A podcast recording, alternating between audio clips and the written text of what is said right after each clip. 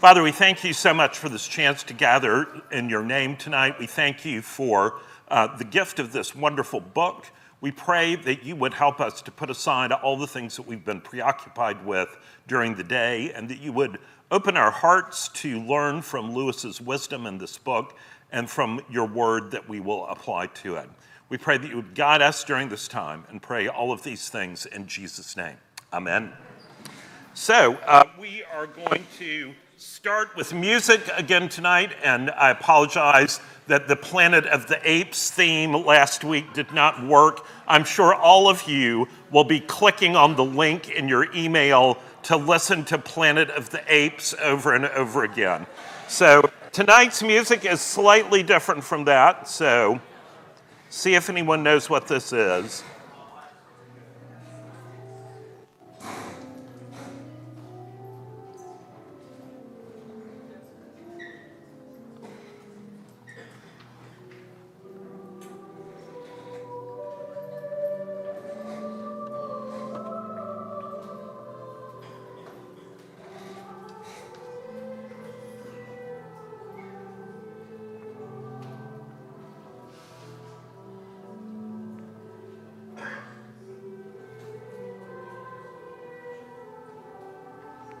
Any guesses? Guesses on composer? Nope. Good guess, but no. All right, I will say this is very obscure. I, I felt like I had to redeem myself after Planet of the Apes. So um, that is a lovely song that I would commend to you when you get the email to actually listen to this one. It's called A Song for the Tree of Life. And it is, uh, the musical setting is by Ralph Vaughan Williams, one of the great English Anglican composers. And the text is drawn in equal parts from Revelation 22 and Pilgrim's Progress. So it is uh, quite rich. So uh, let's say our verse together as we get started tonight. It is for freedom that Christ has set us free. Stand firm, therefore, and do not submit again to a yoke of slavery. For you were called to freedom, brothers. Only do not use your freedom as an opportunity for the flesh, but through love serve one another. For the whole law as yourself. So, a couple of words of welcome, especially to people who are new, whether you're in person or on the live stream or on the podcast. We're delighted to have you. There are a lot of resources uh, that we will be flooding you with in this class. And uh, as you see up there, you can be on the beach, which means you don't do anything at all. Um, you might come occasionally, or you can snorkel, go deep on the parts that you like, or scuba dive, go when the email comes next week, listen to that song, look at the words, look at where it came from, um, then watch other YouTubes of Ralph Vaughan Williams and go down the rabbit. Uh, but that uh, brings me to the email list. If you are not on the class email list and you're in person, please sign up on the sheet over there. Uh, if you are on the live stream or on podcast, please Google St. Philip's Church Charleston uh, and you will find me on the website and then just send an email and we will get you added. We're delighted that there are people all over the place that are listening and we're happy to have you and add you. Um, so, a couple of things about how to read this book. As I said before, you can read ahead. Those of you that like to read ahead, you go right ahead. Uh, make this your oyster, it'll be great. Uh, but I would encourage you, even if you read ahead to figure out what's going on, come back when we go chapter by chapter and chew on each chapter. The chapters are short, but they are very, very laden with lots of wonderful things. So, uh, a couple of things, as we said, this was finished in 1953, but published in 1956. Part of why this book is a work of genius is it is operating simultaneously doing three things. It is a marvelous capstone work that draws all the children's Narnia stories together. It is also a profound reflection on the sin of Eden, the means of grace, and the glory of heaven. And it is a parable about following Jesus that I think is particularly applicable to 21st century America and the importance of word and truth. So, just a quick review. We talked a little bit about Lewis and the Inklings, his group of Christian friends who were writers at Oxford, and the power of story, and the idea that you can use story, as Lewis said to Sister Penelope, to smuggle any amount of theology into people's minds without their knowing it. People will not sit down and read a theological tome, but they will love to listen to a good story. And that's why Lewis, first and foremost, is an excellent storyteller. Uh, these books are, in many ways, I think, a miracle because they were written, the whole series, in this very short period of time. And when you look at the amazing creativity in these books and the different lands and types of creatures and characters, the fact that all of this was done in less than five years for seven books is absolutely astounding. Uh, all sorts of surveys tell us that these books are among the most popular books ever written in the English language and have been from the moment that they were published. So, main characters we talked about Aslan, the great lion, who's the Christ figure, who is the central character in all the Narnia stories. Tirian, who we meet finally in the chapter tonight, who is the young man in his 20s, who is the king, who is the heir to the throne of Narnia. Uh, and he has never seen Aslan. He believes in Aslan, he has faith in him, but it's been ages since Aslan literally walked on the ground in Narnia. Uh, Eustace Scrubb, with that great name uh, that Lewis starts one of his books with, there once was a boy named Eustace Clarence Scrubb, and he almost deserved it. Uh, Eustace is a boy who was an absolute, is the, the old word, no one says this anymore, but uh, people used to say someone was a pill. Well, Eustace is the perfect example of that. He's a person, if you saw him in the room, you would make for the door to get out. But he is transformed by Aslan and becomes a hero. And then Jill Pole, who is a bullied middle school girl at the start of the Silver Chair, is also transformed by Aslan and becomes um, one of the heroes of this story. So last week we talked about the first chapter by Cauldron Pool, and we said cauldron uh, immediately makes you think of what? A what? A witch. Yes, a witch. So that's a clue that there's something bad brewing in chapter one. Uh, so there's trouble in River City, as it were, and uh, things are not good. And we meet this ape called Shift. We meet the donkey named Puzzle. Uh, we talked a lot about Lewis and apes and the fact that for Lewis, a lot of times apes are a symbol of what is wrong with uh, a non Christian understanding of the way that the world came into being. Uh, that apes are associated with progress and this neo Darwinian theory. Uh, and Lewis uses the phrase trousered apes to refer to men and women who have traded in their humanity, uh, who have stopped functioning as if they were made in the image of God. And there's this great advice from Mr. Beaver in The Lion, the Witch, and the Wardrobe. Take my advice when you meet anything that's going to be human and isn't yet, or used to be human once and is not now, or ought to be human and isn't, you keep your eyes on it and feel for your hatchet. So watch out for shift. And then donkeys. We talked a lot about donkeys last week. Um, Lewis wrote actually quite a lot about donkeys, believe it or not. He um, had uh, an affection for donkeys as creature, and he thought it was really interesting looking at the role of donkeys framing Jesus' life, with Mary riding on the donkey to Bethlehem with Jesus in her womb, ready to be born. And then at the end of Jesus' earthly life, riding on the donkey in that entry into Jerusalem, going to the cross. So it is uh, remarkable to look at that role of donkeys. Um, Lewis also, because he was a literary scholar, would have been very familiar with Shakespeare's most famous donkey, Bottom, in A Midsummer Night's Dream. And we talked about the time that in that dream, as he's getting ready to come out of it, he gives a soliloquy that is drawn almost word for word out of Corinthians about every good and perfect gift cometh down from above. Um, quite fascinating. And then we retold the story of Balaam's ass, the donkey who uh, sees and has spiritual insight that his master does not. So we will be looking for things from the donkey in this story that we might not expect. We also talked about parallels with Genesis 3. Uh, the way that ape, the ape shift is presented is very similar to the way that the snake is presented in Genesis 3, the craftiest of the creatures. So uh, watch for that symbolism.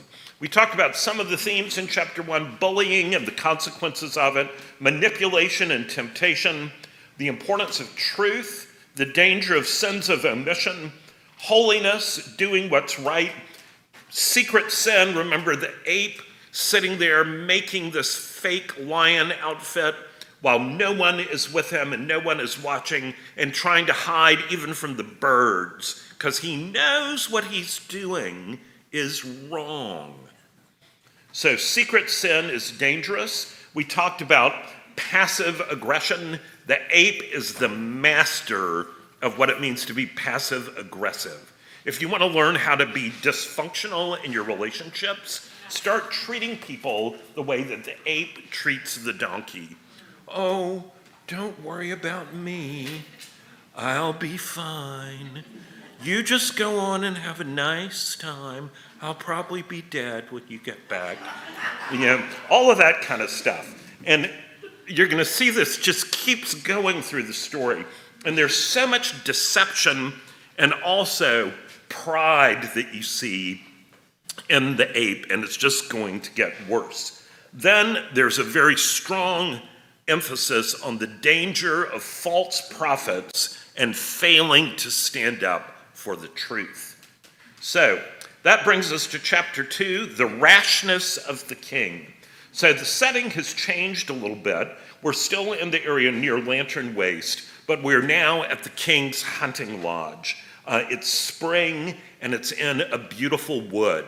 And this is the place where the king comes to get away when the pressures of the royal pomp and circumstance and the royal city of Cair Paravel get to be too much and he tires of wearing the ermine robes and all of that, he can come to this lodge in the woods with a few servants and a friend and relax a little bit. So we find the king at leisure. He is away from Cair Paravel uh, and he is uh, trying to have some time to just relax. And he's accompanied by his best friend, Jewel the unicorn, and some servants.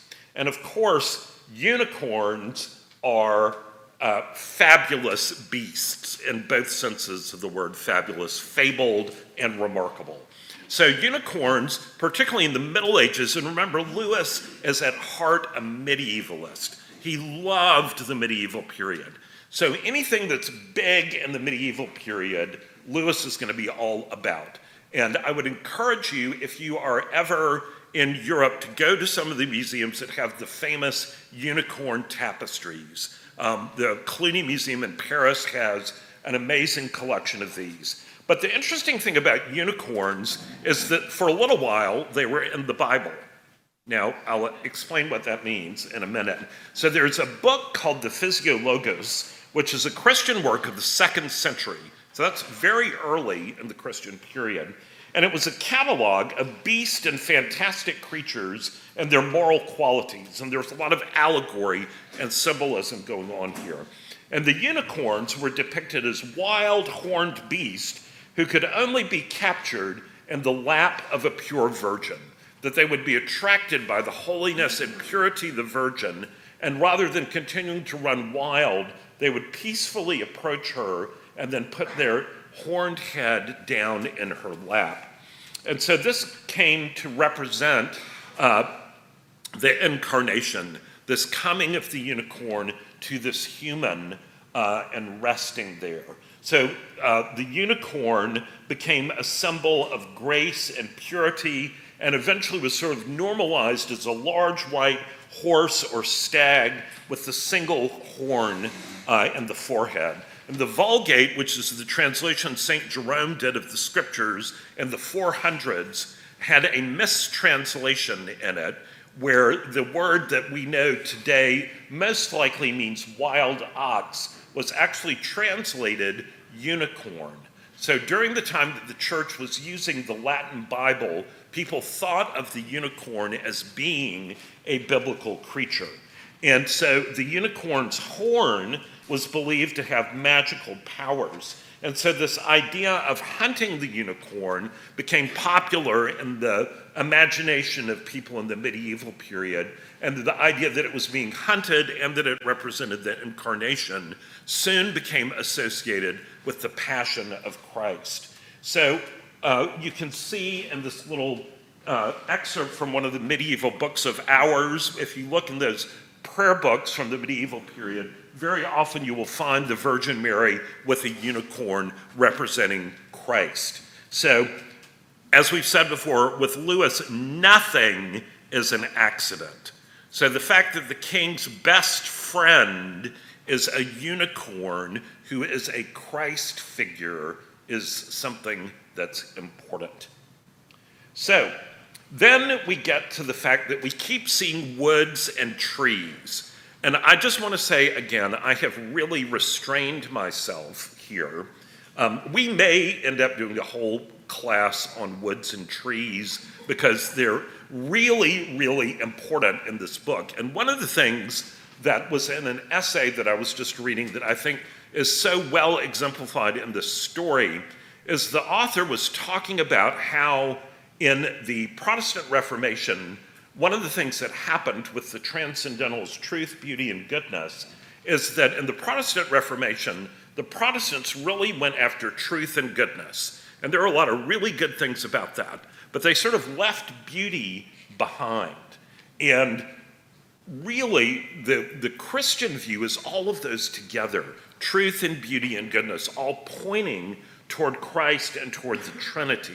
And so the, the whole idea of the holiness of nature, um, the way that nature reveals to us truths about God, is something that we have often, uh, particularly in our modern age, lost touch with. We have lost touch with the reverence that people felt for nature, and we've literally lost touch with nature.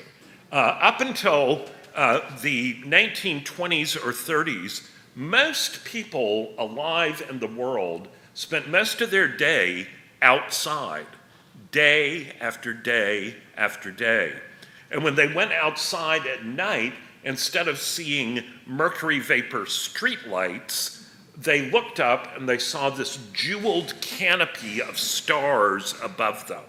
And the scriptures are full of things about the stars and trees and flowers and the mountains and the hills and all of these things giving glory to God. And Lewis and Tolkien both were deeply affected by that.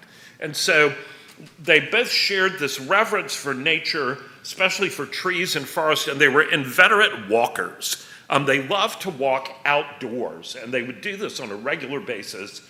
Um, Jane and I this summer got to recreate one of their favorite walks outside of Oxford, where they walked along the river for a couple of miles. Um, starting at one pub and ending at another.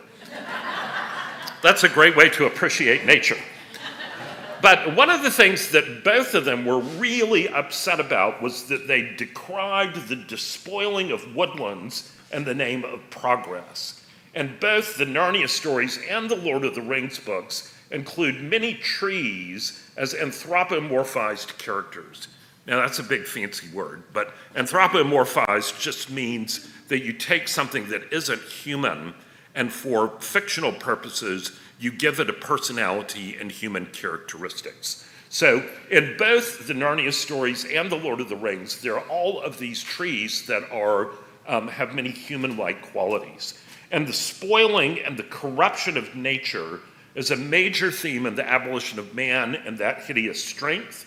Uh, it's also a major theme in Tolkien's The Lord of the Rings. Those of you that have watched the movies or read the books will remember the wizard Saruman, who is the enemy of the trees, who goes in and fells all of these forests uh, and strips the land. Uh, I love this excerpt from a Tolkien letter of 1962. Every tree has its enemy, few have an advocate. In all my works, I take the part of trees against their enemies. Now, probably most of us have not ever really thought of trees as having enemies, but it's actually quite true, and that as man expands, forests diminish. And I want to just remind you that the story of Scripture is framed with trees. We start in the Garden of Eden with the most important things in the Garden of Eden, other than Adam and Eve, being two trees the tree of life and the tree of the knowledge of good and evil. And then when you get all the way to the end of the scriptures in Revelation 22, you have the tree of life with the leaves for the healing of the nations. So it's not an accident, and that's where Lewis and Tolkien pick up some of this. Um, the leaves of the trees for the healing of the nations are in our stained glass window over the altar of St. Philip's Church. Um, Lewis in The Abolition of Man says this We do not look at trees either as dryads, more about that in a minute, or as beautiful objects, while we cut them into beams. The first man who did so may have felt the price keenly, and the bleeding trees in Virgil and Spenser may be far off echoes of that primeval sense of impiety. The stars lost their divinity as astronomy developed, and the dying God has no place in chemical agriculture. From this point of view, the conquest of nature appears in a new light. We reduce things to mere nature in order that we may conquer them. We are always conquering nature because nature is the name for what we have to some extent conquered. And what Lewis is getting at here is that we have exchanged our God given responsibility to be stewards and shepherds of God's creation, and we have taken that to be exploiters of God's creation. So, dryads, which are going to show up in these stories, are tree spirits, nymphs who personify trees and may inhabit them. They're benign pagan beings that show up in Greek mythology. They're female, and they're sometimes called woodwomen in Narnia. In the Narnia books, Lewis describes both male and female tree spirits, but only uses dryad to refer to female spirits. When the Telmarines, which is another group of people who are not Narnians, appear in Narnia, magical creatures are hunted down, and the dryads retreat deep within their trees to the point that it's only Aslan who has the ability to wake them. Because remember, he's their creator. Dryads were an important part of Greek mythology, the name coming from the Greek word for oak. The Dryads make their first appearance in The Lion, the Witch, and the Wardrobe on Mr. Tumnus's bookshelf. There's some books about them. And they play an important role in many of the Narnia stories as messengers associated with Aslan himself. So the Dryads were originally thought to be nymphs of oak trees specifically, but it's been expanded now where pretty much any sort of tree spirit um, found in the sacred groves of the gods is called a dryad. They're considered to be very shy, except around Artemis, who was the goddess who was friendly to them. They were supernaturally long lived, and they were tied to their homes. Um, the hamadryads were an integral part of their trees, so that if the tree that they were the spirit of died, then that hamadryad died as well. So, for that reason, dryads and the Greek gods punished any mortal who harmed trees. So, all of that background, you may be thinking, why are we talking about this? Um, all of that needs to inform your understanding of what's going on, because all of this is front and center in Lewis's mind. He thinks, well, he might not think everybody knows this, but he thinks well educated people know about this. I won't say any more about that. Uh, so, some key passages out of this chapter. So, Tirian, uh, and I love that name, it comes from the Welsh, which was one of Lewis and Tolkien's favorite languages. You'll remember that early in Lewis and Tolkien's friendship, part of the reason they became friends is that they both joined the Coal Biters Society at Oxford, uh, which, uh, for fun, would sit out in the cold around a fire and read out loud, out loud tales in Icelandic to one another. That is fairly specific. Uh, but they loved languages, and Tolkien and Lewis both loved Welsh, and Tirian comes from the Welsh word that means gentle and kind.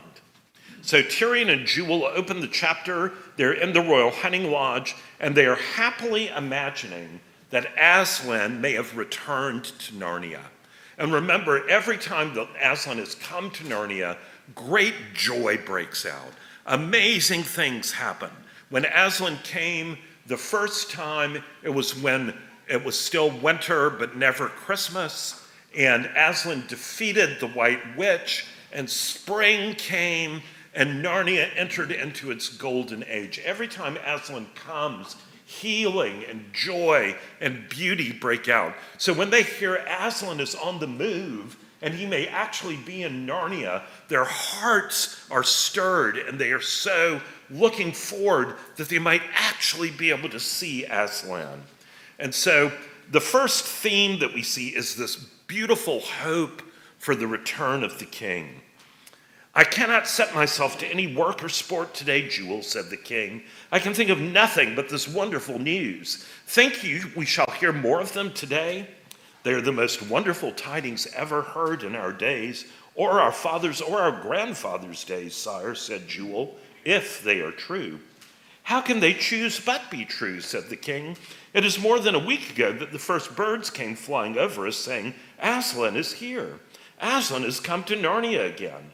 And after that, it was the squirrels. They had not seen him, but they said it was certain he was in the woods. Then came the stag. He said he had seen him with his own eyes, a great way off by moonlight and lantern waste. Then came that dark man with the beard, the merchant from Calormen. The Calormenes care nothing for Aslan as we do, but the man spoke of it as a thing beyond doubt. And there was the badger last night. He too had seen Aslan. Indeed, sire, answered Jewel, I believe it all. If I seem not to, it is only that my joy is too great to let my belief settle itself. It is almost too beautiful to believe. Yes, said the king with a great sigh, almost a shiver of delight. It is beyond all that I ever hoped for in all my life. And for those of you who are just at church, this is very much that same thing we were talking about in the homily that the greatest hope of his life is in Aslan, in seeing Aslan. Remember, this is the king. This is someone who could decree anything. But the idea of being with Aslan is his heart's desire. But some scriptures. Be patient, therefore, brothers, until the coming of the Lord. And then from Revelation, after this I looked, and behold, a great multitude that no one could number from every nation, from all tribes and peoples and languages, standing before the throne and before the Lamb, clothed in white robes, with palm branches in their hands, and crying out with a loud voice Salvation belongs to our God, who sits on the throne, and to the Lamb. So it is the great thing to look forward to for Aslan to come, or for us as Christians, for Jesus to come. But the trick is in discerning. So, the second thing that we notice here is a kingdom that is characterized by hospitality. And this is the kind of thing it's easy to miss, but it's important to stop and chew on some of these things. Because part of what Lewis is doing is painting a picture for us of why the land of Narnia is a good land because it is built around serving and following Aslan and embodying the qualities that are important in Aslan's kingdom. So in this scene, uh, they hear, Tirian and Jewel hear these hoofbeats a long way off, and then suddenly this big, muscular centaur comes trotting up to them.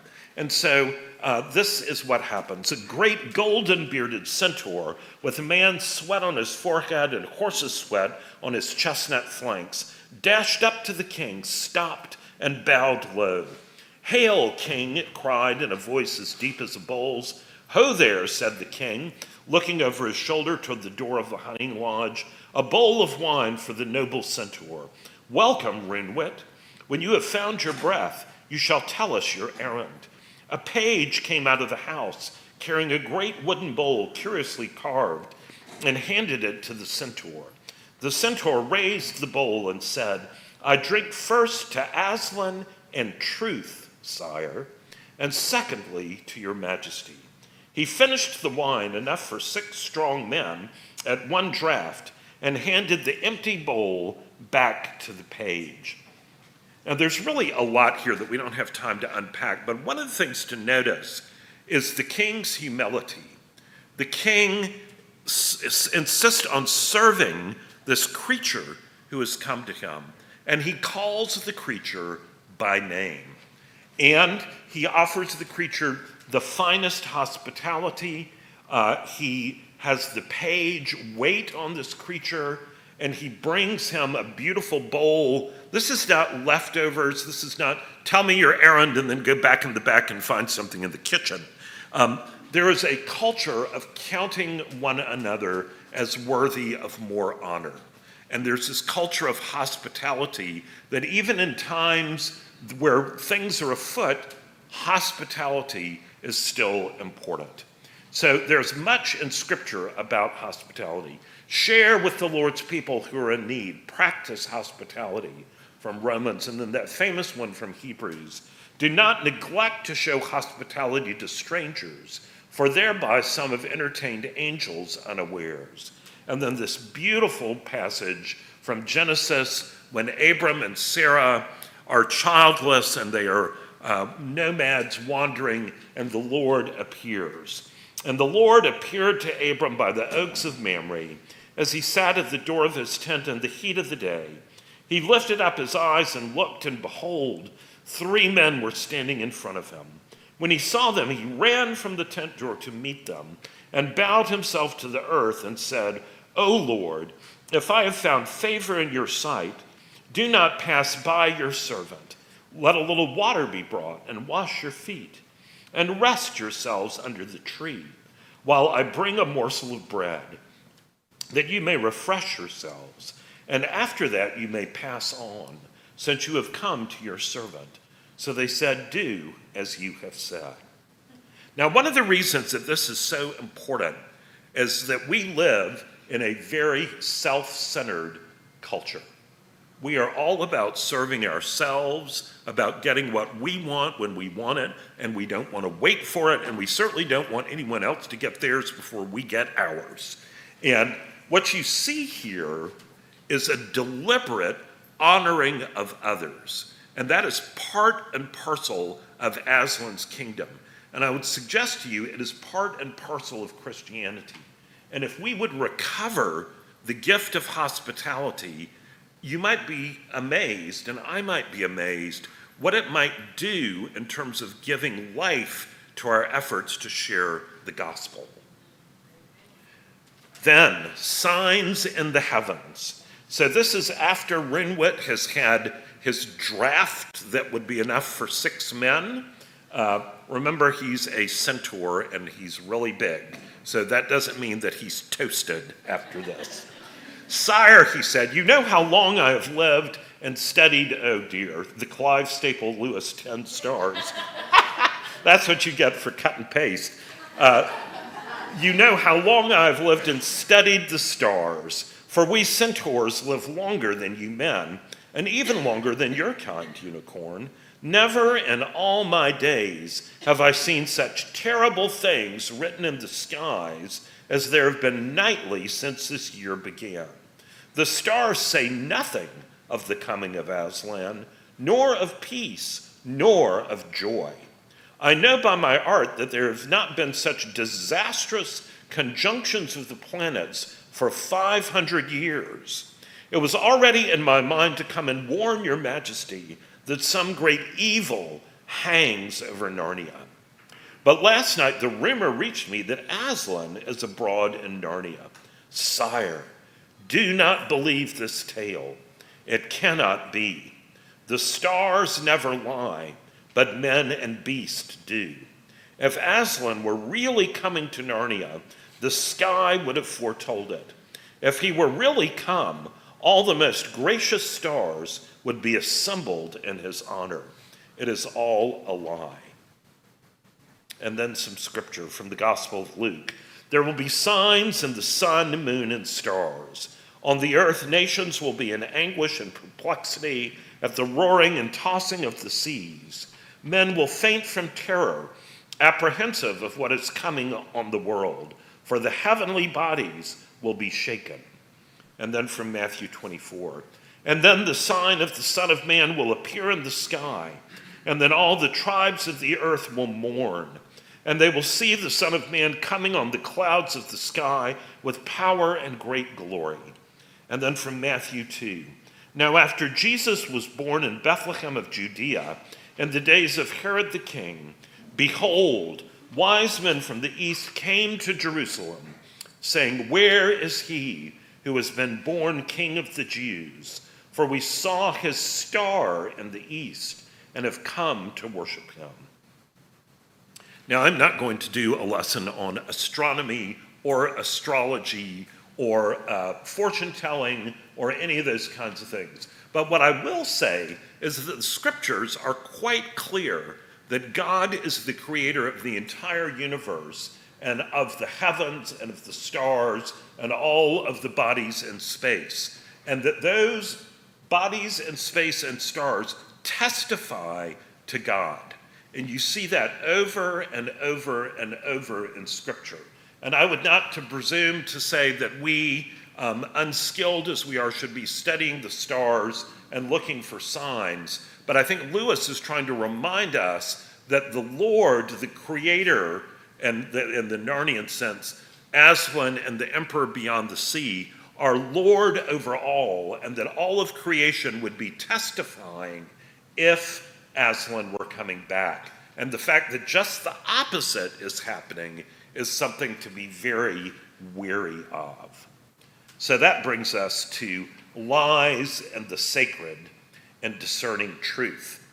So just before this, King Tirian and Jewel have been speaking with Roonwit, and then the idea has come to them that perhaps it is a lie, that people have been lying that Aslan has come.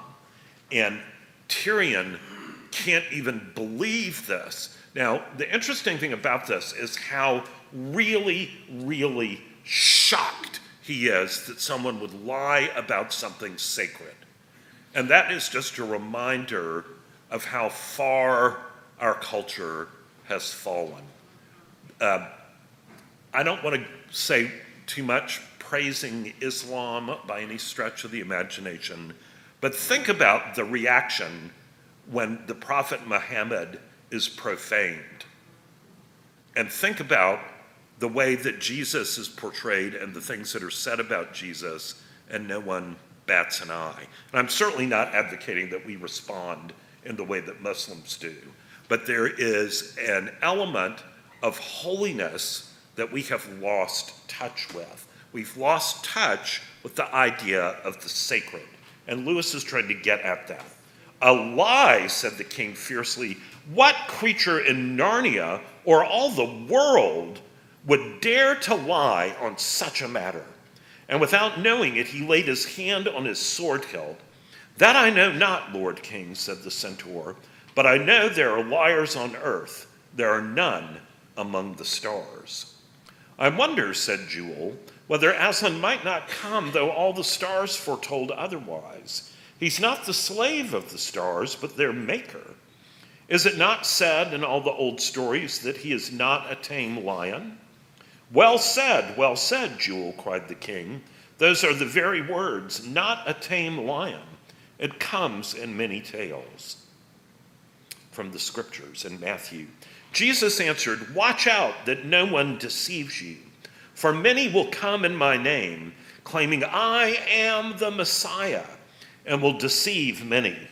And from 1 John, Beloved, do not believe every spirit, but test the spirits to see whether they are from God. For many false prophets have gone out. And then in the book of Acts, remember that powerful time when all of the believers were together and had everything in common, and all of the disciples were coming and laying uh, their property and their proceeds before the feet of the disciples. And Ananias and Sapphira decide to make a gift, but they decide to secretly hold back part of it for themselves and make it look like they're giving it all to God. And in that scene, then Peter said, Ananias, how is it that Satan has so filled your heart that you have lied to the Holy Spirit and have kept for yourself some of the money you received for the land? And of course, right after that, Ananias and Sapphira are struck dead. So there's clearly a huge reverence for telling the truth about the sacred. And then Proverbs has so much to say about lying, but one of the verses lying lips are an abomination to the Lord, but those who act faithfully are his delight. Now, abomination is probably not a word that shows up in your daily conversation, uh, but abomination is a really strong word. It means something that is absolutely disgusting, that it is so revolting and so awful that it literally makes you gag, that you can't even look at it. And that is what the scripture tells us lying lips are. But how easy it is to lie and how little our culture seems to care about lying. So, Lewis has a lot to say about this. And then, of course, uh, reading through this, it reminds me of that great line from The Merchant of Venice Mark you this, Bassanio, the devil can cite scripture for his own purpose. And you'll remember that in the temptation of Jesus in Matthew 4, that Satan comes to him three times and he often quotes scripture to him out of context and with the wrong intention. But it's just a reminder to us that we as Christians are called to be truthful with a capital T, not just to tell the truth about things that are going on, but to be full of the truth capital T truth, which is the Word of God, both the written Word of God and Jesus Himself. That we are to be careful with what is sacred. We are not to toy with things that are holy. We are to uh, reverence the things that are sacred. So then, the holiness of nature and of life. And again, this is something which there are so many issues with this right now. Many of you uh, will remember having heard uh, Bishop Michael Nazir-Ali speak at Mere Anglicanism and at St. Philip's. Uh, Michael Nazir-Ali, who's now a Roman Catholic bishop, uh, is a great public intellectual and uh, brilliant man, schooled in theology, schooled in biology, uh, with different doctorates, and he was actually the head of the UK Bioethics Commission for the UK government. And the reason that he took on that post when he was already incredibly busy was that he was so profoundly worried about how man had lost sight of the sacredness of life and that the only one who is the creator of life is God alone. And that when man begins to put himself into that position of thinking that he can create life where he can monkey with the process of creating life, that is a very dangerous place to be. And you see this, if you remember when we were studying that hideous strength, we see that with the nice, the evil group in that story who were doing that very thing. So we get that even here in this children's story. Woe, woe, woe, called the voice. Woe for my brothers and sisters. Woe for the holy trees the woods are laid waste. The axe is loosed against us. We are being felled. Great trees are falling, falling, falling. With the last falling, the speaker came in sight. She was like a woman, but so tall that her head was on a level with the centaurs, yet she was like a tree, too. It is hard to explain if you've never seen a dryad, but quite unmistakable once you have something different in the color, the voice, and the hair. King Tirian and the two beasts knew at once that she was the nymph of a beech tree. Justice, Lord King, she cried, come to our aid. Protect your people. They are felling us in lantern waste. Forty great trunks of brothers and sisters are already on the ground. What, lady? Felling lantern waste? Murdering the talking trees? cried the king, leaping to his feet and drawing his sword. How dare they? And who dares it? Now, by the mane of Aslan, ah! gasped the dryad, shuddering as if in pain, shuddering time after time, as if under repeated blows. Then all at once she fell sideways, as suddenly as if both her feet had been cut from under her. For a second, they saw her lying dead on the grass, and then she vanished. They knew what had happened. Her tree, miles away, had been cut down. For a moment, the king's grief and anger were so great that he could not speak. I love the way that Lewis writes this because even if you haven't ever thought about a tree being a creation of God, when you read this, it gives you pause. It gives you pause. And it is a beautiful telling of the sacredness of life and what God has created some scripture. The Lord God then took the man and settled him in the Garden of Eden to cultivate and care for it. And then from Isaiah, for you shall go out in joy and be led forth in peace. The mountains and the hills before you shall break forth into singing, and all the trees of the field shall clap their hands. And then Jeremiah, I brought you into a fertile land to eat its fruit and rich produce. But you came and defiled my land and made my inheritance detestable. And then from Deuteronomy, but the land you are crossing the Jordan to take possession of is a land of mountains and valleys that drinks rain from heaven. It is a land the Lord your God cares for. For the eyes of the Lord your God are continually on it from the beginning of the year to its end. And all of these scriptures, and there, there are hundreds and hundreds of them, remind us that the earth is the Lord's creation. And remember, we always focus in the creation story that when God gets to man, he said, it was very good. But we forget that in the other parts, and God saw that it was good, and that the creation is the work of God's hands. And so that reverence for nature and the holiness that is attributed to anything that is made by God, that is a sign when, you, when a culture respects that, that is a sign of a culture that is in right relationship to God. A culture that no longer respects nature, that looks on it only as an economic asset to be exploited, is one that is elevating man, just like in the Tower of Babel. And remember, it is not an accident that in that hideous strength, which is all about what we're talking about here, um, Lewis has a quotation about the Tower of Babel on the frontispiece of that book.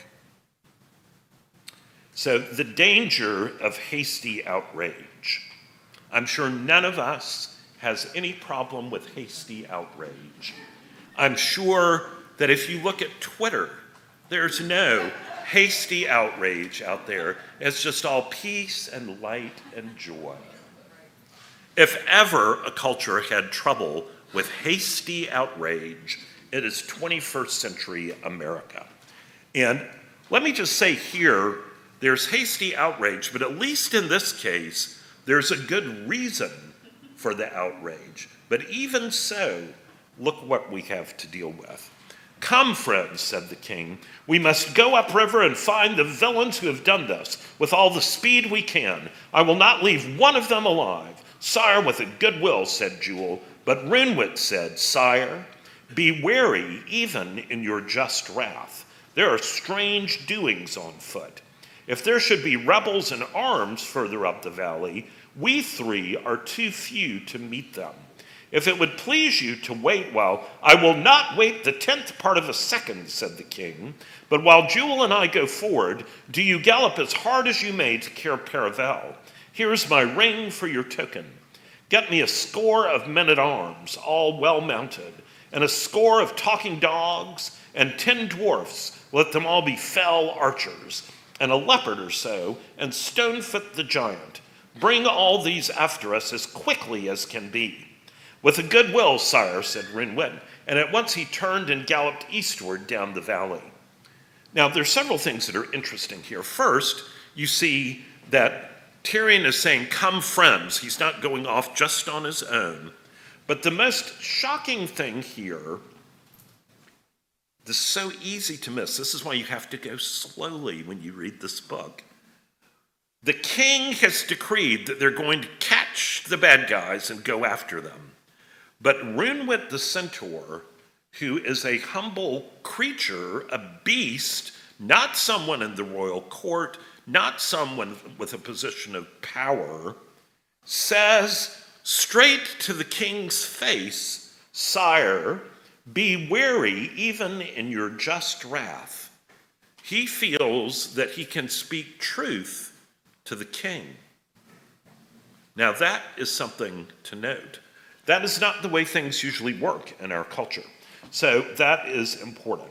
So uh, there is all sorts of scripture on this theme of hasty outrage that as Christians, we would do well to spend some time with some of these verses. Because if you're like me, especially if you watch the news, it is all too easy to get hasty outrage going and to go immediately to your friend or your spouse or your roommate and say, You will not believe what I just saw in the news. Can you believe that they did that? This is awful. What is happening to this country? Regardless of which side of the aisle you're on, it's all outrage. And that is not something that is healthy. Let every person be quick to hear, slow to speak, slow to anger for the anger of man does not produce the righteousness of God. Then from Proverbs Whoever is slow to anger is better than the mighty, and he who rules his spirit than he who takes a city. Now listen to that last one again. Whoever is slow to anger is better than the mighty, and he who rules his spirit than he who takes a city. And this reminds me very much of when you are looking at that list of the fruit of the Spirit in Galatians 5. The fruit of the Spirit is love, joy, peace, patience, kindness, goodness, faithfulness, gentleness, and self control. Self control. That is a virtue. It may not be one that you see much anymore uh, in our culture, but it is an important virtue. So, then sacrificing nature for money. So they've gone to see what has happened, and they arrive. The king says, What have we here? And Jewel said, Look, it is a raft, said King Tirian. And so it was. Half a dozen splendid tree trunks, all newly cut and newly lopped with their branches, had been lashed together to make a raft and were gliding swiftly down the river. On the front of the raft, there was a water rat with a pole to steer it Hey, water rat, what are you about? cried the king. Taking logs down to sell to the Calormenes, sire, said the rat, touching his ear as if he might have touched his cap, if he had had one. Calormenes, thundered Tirian, what do you mean? Who gave order for these trees to be felled? The river flows so swiftly at that time of the year that the raft had already glided, glided past the king and Jewel. But the water rat looked back over its shoulders and shouted, The lion's orders, sire, Aslan himself. He added something more, but they couldn't hear it. So the Calormenes are the ancient enemies of Narnia. So the idea that Narnian talking trees would be cut down and sold to Calormenes is a national disaster and shocking. But then to hear that Aslan himself had ordered this is the most disturbing thing ever, because that would be uh, akin to God commanding evil. So that is very disturbing. But this whole thing about sacrificing for money is apt for us as well. Those who desire to be rich fall into temptation, into a snare, into many senseless and harmful desires that plunge people into ruin and destruction. For the love of money is the root of all kinds of evil.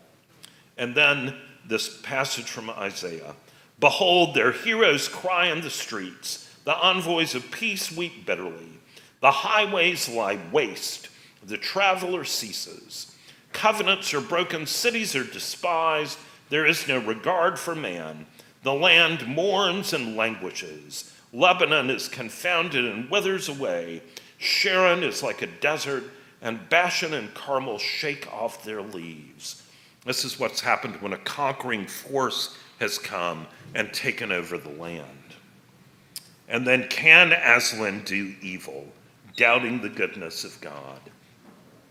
The king and the unicorn stared at one another, and both looked more frightened than they had ever been in any battle. Aslan, said the king at last, in a very low voice, Aslan, could it be true? Could he be felling the holy trees and murdering the dryads? Unless the dryads have all done something dreadfully wrong, murmured Jewel. But selling them to Calormene, said the king, is it possible? I don't know, said Jewel miserably. He's not a tame lion. Well, said the king at last, we must go on and take the adventure that comes to us. It is the only thing left for us to do, sire, said the unicorn. He did not see at the moment how foolish it was for two of them to go alone. Nor did the king. They were too angry to think clearly. But much evil came of their rashness in the end. Suddenly, the king leaned hard on his friend's neck and bowed his head. Jewel, he said, what lies before us? Horrible thoughts arise in my heart.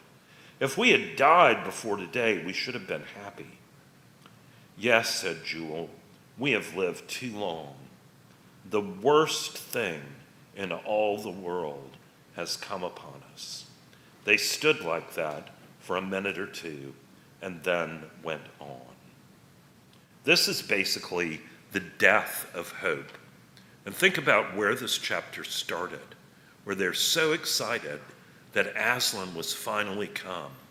And now as they hear these rumors that Aslan has come, they're beginning to think that everything they believed about him was wrong and that he actually is evil and that he is bringing death and destruction. So, some scripture to encourage us God cannot be tempted by evil, and he himself does not tempt anyone. Let no one deceive you in any way. For that day will not come unless the rebellion comes first and the man of lawlessness is revealed, the son of destruction, who opposes and exalts himself against every so called God or object of worship, so that he takes his seat in the temple of God, proclaiming himself to be God.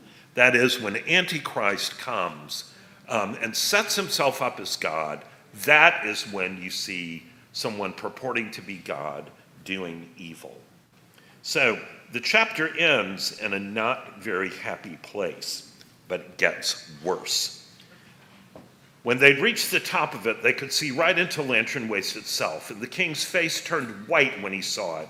Right through the middle of that ancient forest, that forest where the trees of gold and of silver had once grown, and where a child from our world had once planted the tree of protection, a broad lane had already been opened. It was a hideous lane, like a raw gash in the land, full of muddy ruts where felled trees had been dragged to the river. There was a great crowd of people at work and a cracking of whips and horses tugging and straining as they dragged at the logs. The first thing they struck the king and unicorn was that about half the people in the crowd were not talking beasts, but men. The next thing was that these were not the fair haired men of Narnia, they were dark bearded men from Calormen and then to the scripture. But ask the animals, and they will teach you, or the birds in the sky, and they will tell you, or speak to the earth, and it will teach you, or let the fish in the sea inform you. Which of all these does not know that the hand of the Lord has done this? It is in his hand that is the life of every creature, and the breath of all mankind. The earth dries up and withers, the world languishes and withers, the heavens languish with the earth, the earth is defiled by its people. They have disobeyed the laws, violated the statutes, and broken the everlasting covenant. Therefore, a curse consumes the earth. The people must bear their guilt. We are not to defile God's creation. And then, lastly, slavery, abuse, and vengeance. Two Calormenes were driving a horse that was harnessed to a log. Just as the king reached them, the log got stuck in a bad, muddy place. Get on, son of sloth! Pull up, you lazy pig, cried the Calormenes, cracking their whips. The horse was already straining himself as hard as he could. His eyes were red and he was covered with foam. Work, lazy brute, shouted one of the Calormenes, and he struck the horse savagely with his whip. It was then the really dreadful thing happened. Up till now, Tirian had taken it for granted. The horses the Calormenes were driving were their own horses, dumb, witless animals like the horses of our own world. And though he hated to see even a dumb horse overdriven, he was, of course, thinking more about the murder of the trees. He never crossed his mind that anyone would dare to harness one of the free talking horses of Narnia, much less to use a whip on it. But as that savage blow fell, the horse reared up and said, half screaming, Fool and tyrant, do you not see I'm doing all I can? When Tirian knew that the horse was one of his own Narnians, there came over him and Jewel such a rage they did not know what they were doing. The king's sword went up, the unicorn's horn went down. They rushed forward together. Next, both the Calormenes lay dead, one beheaded by Tirian's sword, and the other gored through the heart by Jewel's horn. Masters, treat your bondservants justly and fairly, knowing you have a master in heaven. You shall not oppress a hired worker who is poor and needy, whether he is one of your brothers or one of the sojourners who are in your land. Beloved, never avenge yourselves, but leave it to the wrath of God. For it is written, Vengeance is mine, I will repay, says the Lord. Do not be overcome by evil, but overcome evil with good. So we have gone from the hope of Aslan to a very dark place. But I want to end with what we started with the song of the tree of life, which is much more hopeful. Unto them that overcometh shall be given the tree of life, which is in the midst of the paradise of God. On either side of the river groweth the tree of life. The leaves of the tree are for thy healing. In the midst of that fair city flows the river of, river of water of life, clear as crystal. Whoso will, let them take of the water of life freely. Whoso drinketh of this water shall never thirst. Take thou the leaves of the tree of life, so shalt thou enter in through the gates of the city. Let us pray. O Lord, we thank you that we know that you are the one true God, with whom there is no shadow of turning. Lord, we know that you are the definition of truth and goodness and beauty. Lord, we know that you are the creator of all that is fair and wonderful, of the stars and their courses, of the rivers, of the seas, of the trees, of all the creatures. Lord, we pray that you would give us a reverence for your creation, but most of all, a reverence for human life, and an understanding of the importance of your truth. Lord, we pray that we would not be deceived. We pray that you would help us to learn from this story, that we would, especially with these scriptures, that we would read, mark, learn, and inwardly digest, that we might be conformed more and more to the image of your Son as we hold out the word of life in this dark day. We thank you for this time and pray all these things in Jesus' name. Amen.